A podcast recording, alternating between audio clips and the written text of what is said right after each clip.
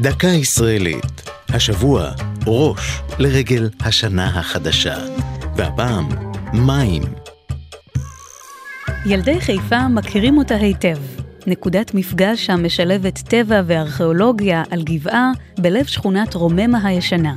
בראש הגבעה מצויים שרידי מבצר המכונה ראש מאיה, והוא ניצב בין עצי האורן והברוש.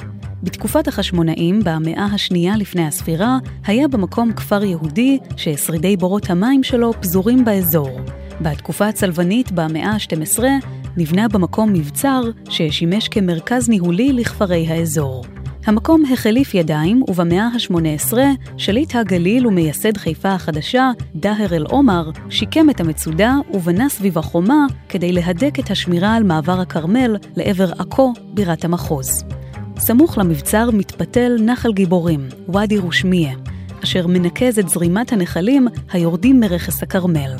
נראה שזה מקור השם שהעניקו לגבעה התושבים הקדומים בשפך הנחל, כאשר צפו במים השוצפים שזרמו ממרומיה, ראש מאיה, ראש המים.